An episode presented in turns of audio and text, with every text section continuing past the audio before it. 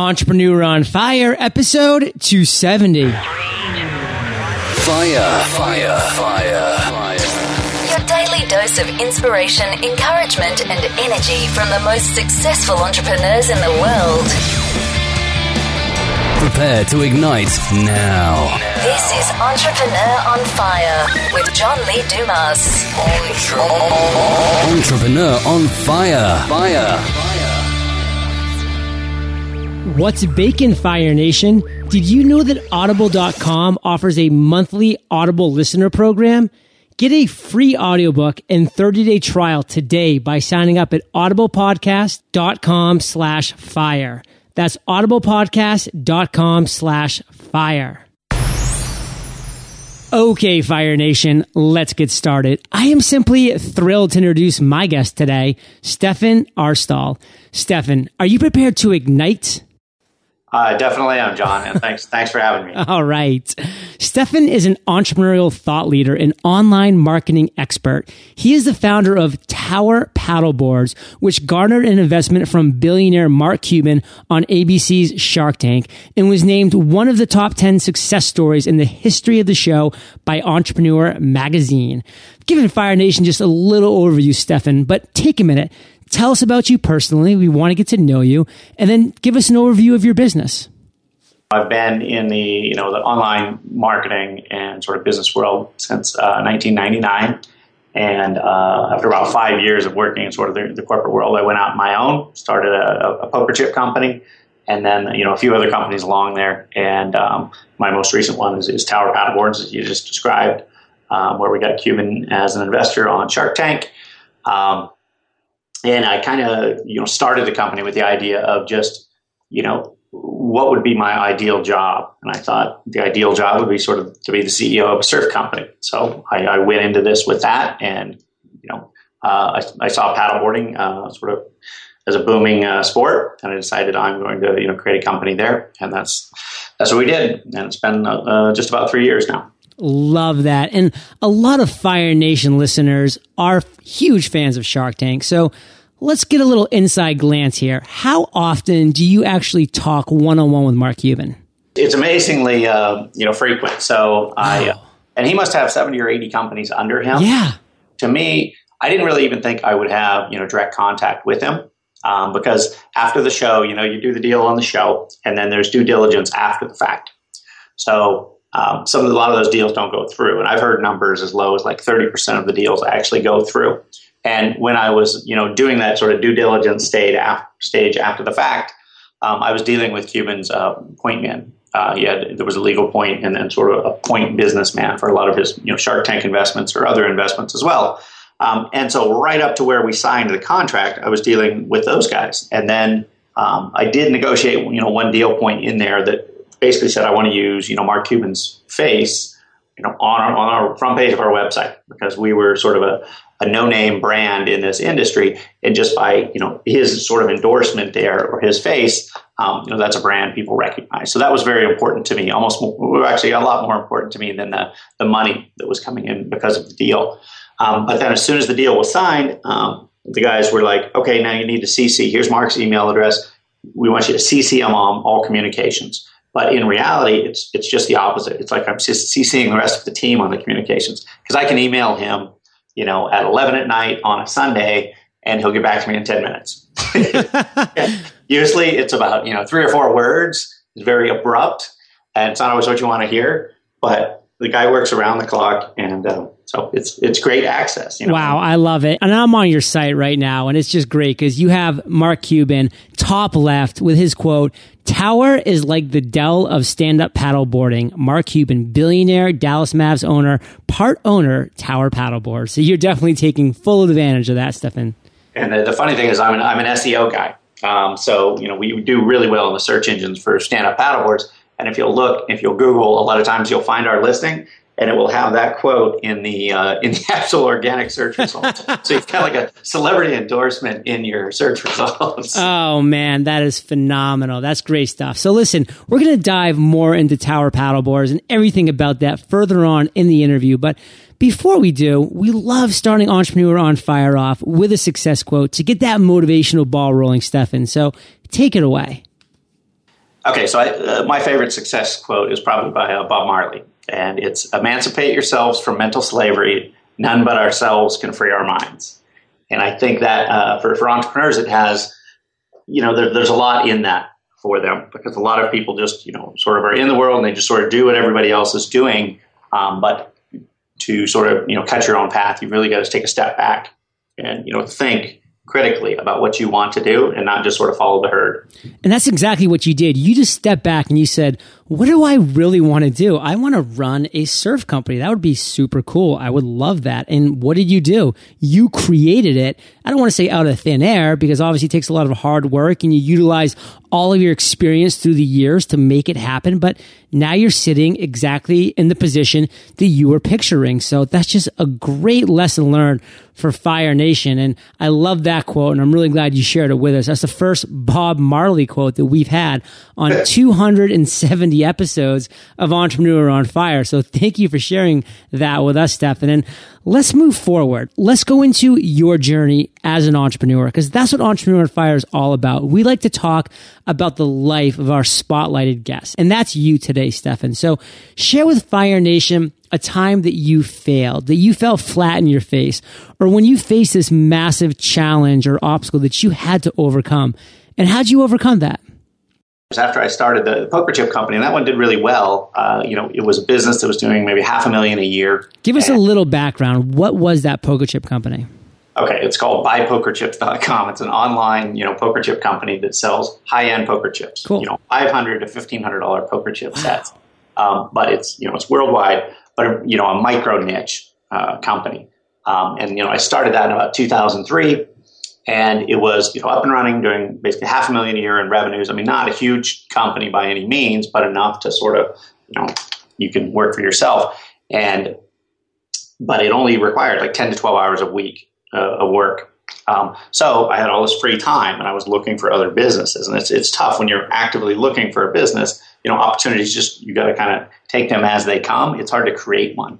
Um, so anyway, I started a separate company. Um, of kids' toys. It was called Discmo. Um, and they were actually little poker chips that had these little kids' images on them. And we did sets and like, you know, geography sets or, you know, animals of Africa sets or all these sets. It was, a, it was a cool educational toy is what we thought. And little kids just loved these. And it was like a, a learning tool. Brilliant product from, you know, everybody that I talked to. Um, so I launched this, you know, uh, kids company with a, with a friend of mine, a college buddy.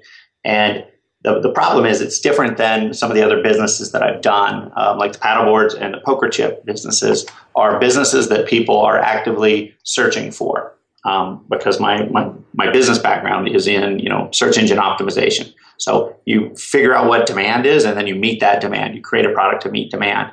Whereas this toy company um, was coming out with a product and then going and trying to drum up demand or plug it into um, and so the, the, the, lesson here, and we, we failed in this toy company. We went to our first trade show, um, and you know we, we exhibited at the trade show. We won a top ten toy of the show. Wow! First trade show ever. Um, it was like the specialty retailer toys, all of like the Doug and Melissa types toys. Fantastic, you know, reception by the sort of the, the people in the industry. But we had two sales you know, two wholesale sales. and, you know, we never sold any of these things. Even when we got them in the store, then they wouldn't move from where the store shelf on. So this is a product that you had to sell to people. So the, my takeaway from this was I'm going to stick with products where I know there's demand and just meet existing demand because just trying to come up with like a creative product that is that is only uh, you know one tenth of the uh, the ball game there. You actually have to get people to buy this, no matter how good of a product it is. Wow, I love that story, Stephan. I really can see you, you there, loving your concept, getting all this great reception, and then boom, crickets when it comes to sales, and boom, crickets when it's in the store on the shelves. It just wasn't happening. And we've had Eric Ries on the show. We talk about the lean startup all the time and how important it is to get these products out there, these minimally viable products, these minimally viable ideas, get them out there as soon as possible and get feedback, feedback from actual customers and have them vote with their wallets, not just with their yes and their approvals, but no, their wallets. Actually get them to vote that way. So lot of lessons in there. And if you could just boil that experience down to one clear lesson, what would it be, Stephan? I mean, it's what you were talking about there with Eric Ries. I mean, you're you want to know that people are going to buy this before you even start making it. Um, so figure out how you're going to do that, and it's different in different parts of the business. If you're tar- starting an entire business, you want to make sure you know demand is there um, for the business, and you can do that by um, you know looking at what people are searching on. That's an, an, expression of demand. So for for my type of business, I actually know whether people are going to buy this or not buy it before. Um, that's not really boiled down. Uh, It's boiled down. We like it. That was direct. You agreed with me, which I, as the host, love. I mean, it was a great answer. But let's go to the other end of the spectrum now, Stephan. You shared a failure, a challenge, an obstacle that you faced. Now let's go to that aha moment when there was a light bulb that just went off in your mind. You sat up and you said, wow, this is going to resonate with me, with my target audience. I feel like it's going to be an authentic gesture in my life. Share with us that moment, Stephan, and how'd you turn that moment into success? Okay, well, I mean, we discussed briefly earlier about uh, me sort of defining sort of the type of business that I would like to do. I wanted it to be sort of a business that would had huge potential, but sort of a lifestyle business. So I was like, I idealized what I would want to do, like the CEO of a surf company. And then, you know, that wasn't the only thing. There were other things that I would like to do. It has to, you know, add to society or this. It has to be fun. Cool all of this. So you sort of get that picture out there, and then you just sort of you know wait for stuff to happen, and you know introduce yourself to new stuff, and then and then you can be work really quick when you see an opportunity that aligns well with you know your sort of target there. So a buddy of mine took me out. Um, you know, paddleboarding for my first time ever. And I'd never, you know, paddleboarded before. Um, and we were out. It was like seven o'clock in the morning in La Jolla Shores here, and I, you know, we're out there, you know, paddling around, and there's literally a 65 year old guy next to me on a paddleboard, out of shape guy, and he's catching waves left and right. You know, and I'm sort of struggling about the first half an hour with this, and I, I asked this guy, I'm like, dude, you've been doing this, you're, you're pretty good at this. How long have you been doing it? It was his fifth day. Uh, so I was like, holy cow, anybody can do this. Uh, you know, and about a week later, uh, I went and got myself a board, and I had a, a five year old son at the time, and I would put him up on front of the board and do it. And after a few days, he could ride the thing by himself. And so there was this epiphany, you know, 65 year old guy to five year old kid can do this sport. You can do it in the waves. You can do it on the bay. I live on a, a bay, so it's more of a flat water. I'm like, this is going to, this is a massive market. I mean, I don't think people really realize, you know, the potential of you know, who can do a sport like this? And so I, I, really started looking at the, you know, the search statistics for it, and you could see it was an industry that was exploding, 100% per year growth for like five years straight. Um, you know, everybody in the industry saying it's going to be the number one water sport in the world. Um, and so that, that was sort of really exciting. It was very close to a business that I had already done. And it was like, you know, I, you can kind of see the future in with certain opportunities. And that's, that's what I saw here. I love that for so many reasons because I had a similar path with Entrepreneur on Fire. I saw this opportunity. There was this niche that wasn't being filled. Nobody was producing a daily podcast.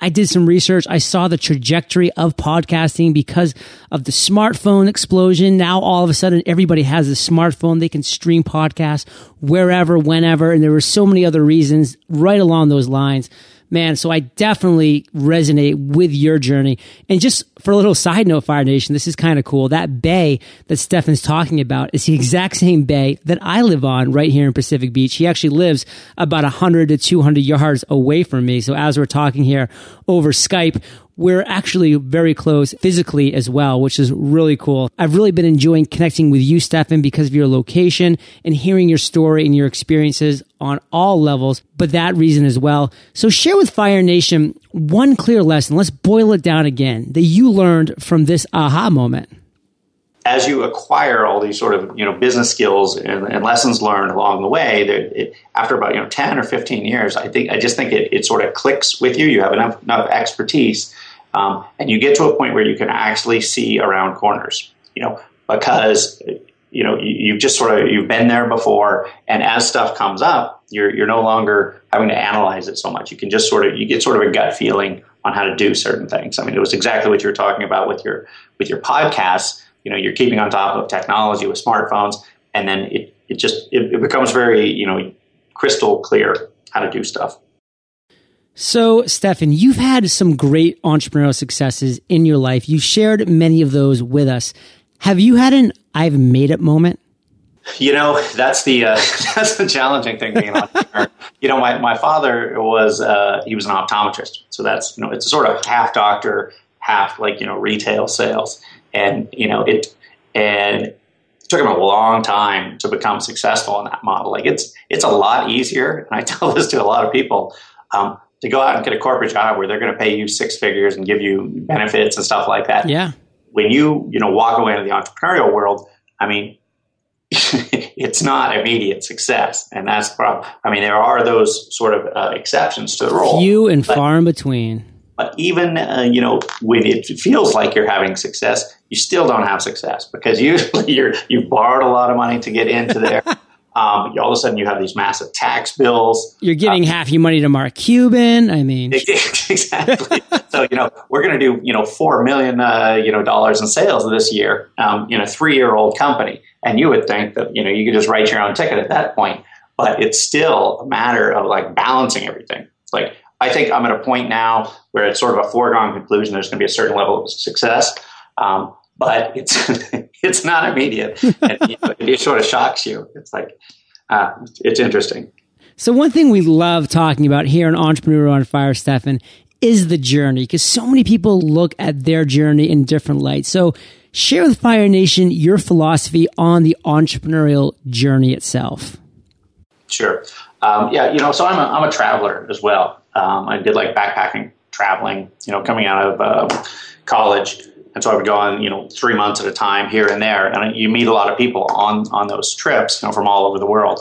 And a lot of those people that I've met have, have gone on to be entrepreneurs because I think it is a it is a journey, a lot like you know, sort of traveling to some foreign country with a different culture and stuff like that.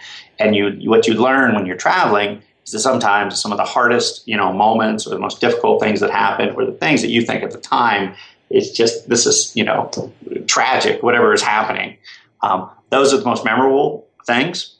And then so you learn to even enjoy those. Um, when you when you when you become like a traveler, not just going on a vacation for two weeks, or something like that, but you learn to enjoy the, the down moments as well as the the up moments because you know it's just sort of all memorable moments of sort of this journey. And if you can apply that to you know sort of your career and you know building a business, because there's always stuff that goes fantastically wrong, um, but you can learn to spin anything into a positive. I mean, if you think of it that way, and it really is. Uh, even if you're not making any money doing it, it's it's this enjoyable journey, you know. And they, uh, you know, my investor, you know, business partner, Cuban, um, he he also always always talks about how um, you know business is like the greatest sport out there. And I was also an athlete when I was a kid, and I enjoyed that sort of competitive nature. And business is this sort of 20, 24 7 sport that you do that, I mean, it's just an amazing journey to me. I love that. And you would sum up the you are enjoying your journey, Stephan? Oh yeah. It's uh it's it's a lot of fun and the, the only problem you got to you when when work no longer becomes work and you actually enjoy going to work, you have to like put in, you know, sort of structure in there so that you can balance your life because uh, you know you can get like 2 years into it and you realize you're like not doing anything else in your life. that's, that's, very easy to do, but you're having a good time doing it. And a lot of people don't even understand why you would do that. Um, but you're building something. It's a creative process, but you need to you need to maintain balance in life, obviously, uh, for you know long term healthy life. And that's kind of where I'm at now. I think that's how you know when you've made it. you decide, okay, I need to reestablish some balance here. so true. And I can tell you a firsthand story. My girlfriend left her job as a very high level account executive about four months ago to join Entrepreneur on Fire full time as our director of content creation. she's very passionate about the company and she sees my passion. And one time, just a couple weeks ago, we were talking and I was like, so what's the biggest negative about working with me and being part of Entrepreneur on Fire? And she's like, well, your head's always in the business. It's like that's all we ever talk about. We need to establish some kind of work life balance. So I totally hear you. It's something I need to work on personally because I'm so passionate about it. I could do nothing else but eat, sleep, and dream entrepreneur on fire and everything about the business. So I need to make sure that I get out on my paddleboard a lot more often with some other thoughts in my mind than just the business. That's a great, uh, great point there. And I think like good entrepreneurs, um, they're good at building business. I think the people that become like exceptional entrepreneurs they take another step where they start to basically work on themselves in a similar way you would work on a business. And so when you reach a certain level of success, you step back and you see you see the world, sort of a larger world, and you, you really do start to work on yourself in addition to your business. Fascinating. Thank you for sharing that insight. I love that, Stephan. So let's move up to present time right now. You have so many exciting things going on. Share with Fire Nation one thing that's really exciting you about your business today. So yeah, and this is a recent development. I just uh, like we've been working with because uh, we're in San Diego, and you know we make our paddle boards overseas. So it's in China, and 99% of the industry um, does overseas productions. But because we're a direct to consumer company, we don't have all these levels of, of, of, distribution levels where you know there's all this markup going on. So we're we can sell for our paddle boards for about half the price of what everybody else is selling, a comparable quality board. Um, so for about the last year, we've been working with this local guy to repair some of our boards, and he's a, a local shaper, and he was one of the early guys in stand-up paddleboarding. His name's Byron Olson, and he in like 2003, 2004, 2005 he was personally making boards for Laird Hamilton and a lot of these top guys before the paddle industry you know, took off, where the, where the surfboard manufacturers were all of a sudden like, oh, we should be making boards for this. This guy's been, you know, making products in this in this industry since like the 80s. Just oh, you know, world class, probably one of the best paddleboard makers in the world. Wow. So we brought this guy on, and now we're going to open up a, a, a, U.S. factory, you know, making boards here locally, and we're going to be able to sell these boards now that are in the industry, you know, for two thousand to twenty five hundred dollars. We're going to be able to make, a, you know, a U.S. made board and sell it for about half the price of that, and make it in the U.S. So I think wow, that's a, that's like an exciting development, and we're just like I'm looking at warehouse space tomorrow. And this is something that is really going to, you know, blow away the industry. And this is what you can do with technology you can, you know, where, where a lot of companies, you know, you overseas jobs and stuff like that. But if you get so efficient, you can actually, you know, bring those jobs back. So that's that's an interesting development. Wow. Well, I commend you for that. I'm really excited to hear about that as well. So let's move forward here for one second because I want to give you some real time customer feedback. In Fire Nation, Stephan and I have not pre chatted about this, so he has no idea what's coming. But Stephan, let me tell you a quick story. I moved to PB just a couple months ago, May 15th, knowing that I wanted to start paddleboarding. I knew I wanted to because it's just something I know I will enjoy. And I specifically chose a place near the bay so I could make that happen. But I've hesitated thus far to pull the trigger for paddleboarding because of this reason. And I know so many people in Pacific Beach specifically have the same situation. And I'm sure across the country, but specifically Pacific Beach because of the natural living environments that we have. For me and my girlfriend, we live in a complex of 30 other one bedroom apartments. We have this nice center courtyard with grills and with a pool and a lot of other things.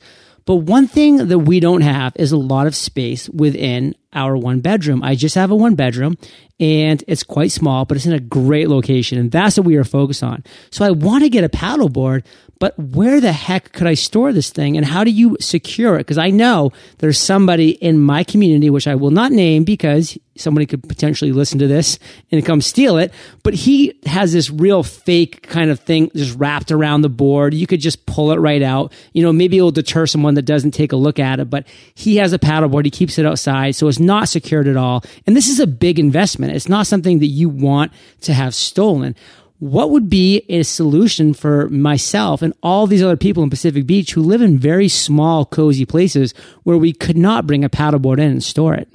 Sure, that's a great. This is a great entrepreneurial lesson. So I yeah. I'm the same boat as you. I'm, I'm actually just down the bay, um, and I have a two bedroom apartment, but you know, very small. And a paddleboard, like originally, paddleboards are 12 feet long, yeah, almost three feet wide. So the only space this would fit in an apartment is in my living room. My, my, you know, my couch. And it's just like, it's a little ridiculous. I can put it on the patio too, but then, you know, you got outside storage issues and stuff like that. So when I, when I looked at starting the paddleboard, you know, company, there were, there's 80 companies in the industry at that time. And I was like, who's making paddleboards for people in you know apartments here like yeah sure if you have a garage you can have this massive board or if you, have, you have land on a lake but a lot of people live in urban areas where you're paying you know crazy money for rent and you've got a beautiful place but it's tiny. That's me. And so there's a lot of people like that. So what we did is we actually sort of changed how paddleboards were. We made them shorter and wider and thicker. And so we could get the same amount of volume in a smaller package. So it would fit, you know, and we made a board under 10 feet so we could fit most bedrooms. So it's a nine foot, 10 inch board that is like five and a half inches thick, where everybody in the industry was making boards that were like four inches thick, 12 feet long. I mean, it was based on traditional um, surfboard design, and surfboards are maybe two and a half inches thick. So I came from outside of the industry, knew nothing about it, but we said, you know, there's a better way to make this product, and we weren't anchored with that historical, you know, perspective of how this sport came into came into to be. And then, um, so that was our first, you know, product. We said, and we said this product is lighter, easy to transport, easier to store. And we sold out of that product before they even landed. We had like our first container was like 110 boards, and it was sold out before it landed on U.S. soil because there was a market for that. Exactly what you're talking Yeah. about. And then our, our sort of uh, encore was we came out with inflatable paddleboards. There had been these inflatable paddleboards on the market for about four or five years that also were like, you know, four inches thick. And so we, we figured there we could, we love the inflatability of them, but the performance of them was, was horrible um, because they were just this little flimsy, like potato chip thing out in the water that gave you this undulating ride. And we said, how can we change this so it's more like a hardboard? So we increased the, the thickness to six inches and what that does is like a beam in a house. If you increase the, the thickness by 50%, it increases the rigidity um, by 400%. So all of a sudden, we were able to make a much stiffer board. Again, you know, coming from outside the industry, and we introduced those inflatable boards, and those have just you know been a great seller. Yeah. And when you when you're done with that, it rolls up the size of a sleeping bag. So if you're in an apartment and you're using it on flat water, inflatable boards are the way you know to go. And as an e-commerce company, you know, we ship these worldwide for free now, whereas a paddleboard is an item you have to put on a freight truck. So the inflatables are actually a much more e-commerce friendly business as well. Wow, that is just a great solution, Stephan. But my question now is how long would it take to inflate one of these things? And do you have automatic inflators? You know, you don't even need an automatic inflator. It's uh, it's it's basically like a high pressure hand pipe. Looks like a big thick bicycle pump. Yeah. and it takes about you know seven minutes to inflate it. Oh, wow, that's it. That's and crazy. you, and you can these these inflatable paddleboards. I mean, most people don't even know about these. When they get on one, I mean, they don't know it's inflatable a lot of times by looking at it. Um, but they're they're blown away. And once they realize they're available, unless you're surfing it, if you're surfing it, you really need a, a hard board. Um, but just for you know lakes and rivers is where most of these boards are sold. The inflatables are a much better option, and in, inflating it is is very easy, and um, they're indestructible too. Like we did a video on our website where we threw it off a uh, building and then ran over it with a car five times and inflated the paddleboard, and it's no worse for the wear. So they're also very durable. You know, you can just throw it if you got a patio on the bay there. You can just throw it off the patio, and it will be down on the sand. You go down. Sold, sold, Stephan. You have another sale of the inflatable tower boards. I'm super pumped. Thank you for solving my crises. Now let's chat Audible, Fire Nation. Because you faithfully listen to Entrepreneur on Fire, I know you enjoy audio content.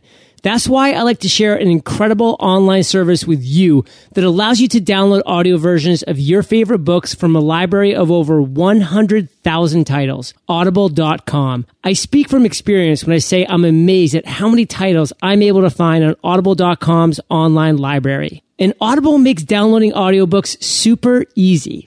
All you have to do is click download and voila, you can instantly access your audiobooks from your computer, burn them onto a CD, or upload them onto your iPod or any other MP3 device. That means listening on the go, wherever and whenever you want. Audible.com and Entrepreneur on Fire would like to thank you for listening to today's episode by offering you this. Get a free audiobook and 30-day trial today by signing up at audiblepodcast.com slash fire. That's audiblepodcast.com slash fire. So listen, we've now reached my favorite part of the show. We're about to enter the lightning round. And this is where I get to ask you, Stephan, a series of questions and you come back at us, Fire Nation, with amazing and mind-blowing answers. Sound like a plan? Sounds like a lot of pressure. Yes, it totally is. What was holding you back from becoming an entrepreneur? I mean, early on was was just you know money. Uh, so my advice there is to, to start as early as you can. If you can start in college where you have no fixed expenses and stuff like that, that's the best place to start because as you get older and older, your sort of your burn rate of just your life goes up and up and up, and it gets harder and harder to make that jump. So mm. the, the earlier, the better, is what I say. What is the best advice you've ever received? Okay, I, I used to play basketball when I was when I was a kid, and my, my dad had told me like, um, you know, basketball is a game of luck, and you know, basically the harder you practice, the more you work, the luckier you become. And I think that's a I'm assuming he borrowed that quote from other people because I've seen it in other places. Oh yeah, and we love that quote in Entrepreneur on Fire. Luck is where effort meets opportunity. Yeah, I, that's a much more uh, clean, clean way to say it. But the, the idea, even as a you know a 10, 12 year old kid, you know, resonated. And totally. the idea of you know luck is always involved in everything. Love that. You you can create uh, a lot of it uh, by hard work, and you know, I, I, have a lot of friends, and some of them, you know, went to college, some of them went from grad school, and some of them just from high school. And the ones that are successful, it is independent of you know education. It is it is all dependent upon sort of their their sort of work ethic they go into. You can just create opportunities by outworking everybody. Great insights. Do you have an internet resource, Stephan, like an Evernote that you're just in love with that you can share with our listeners? There's a site that we use called Panjiva, uh, p-a-n-j-i-v-a uh, dot com. That is, it, it's it's the most magical uh, website you'll, you'll you can imagine. It aggregates uh, data from Homeland Security, and so any product that, that's coming into the country, you know, on a container or something like that, um, it will tell you uh, where it originated and who it's going to.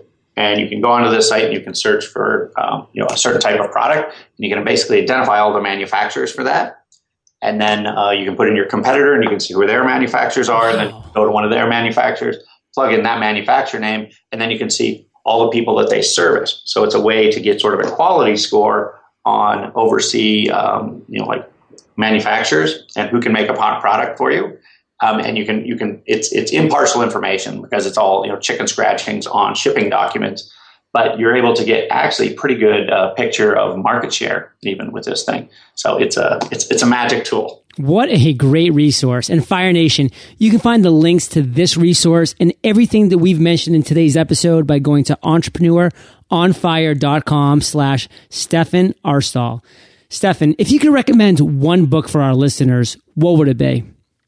You said you had uh, Tim Ferriss on the show before, but his his uh, book, uh, The Four Hour Work Week, um, was was really sort of a game changing you know book for me because nice. it, it, just really you know made you focus on you know that sort of 80-20 rule like where, where are you spending most of your time and where what is creating you know most of your output and uh, in in sort of a uh, sort of strange twist of fate um, so I'd read that book maybe I don't know when it first came out 2006 or 2008 around then and I shared it with a bunch of my buddies, and it just fit for a lot of entrepreneurs. I think it fits perfectly, you know, with your with your sort of your worldview. After you know being on Shark Tank and the success of Tower Paddleboards, I've been invited to speak at a few events, and I'm not much of a speaker.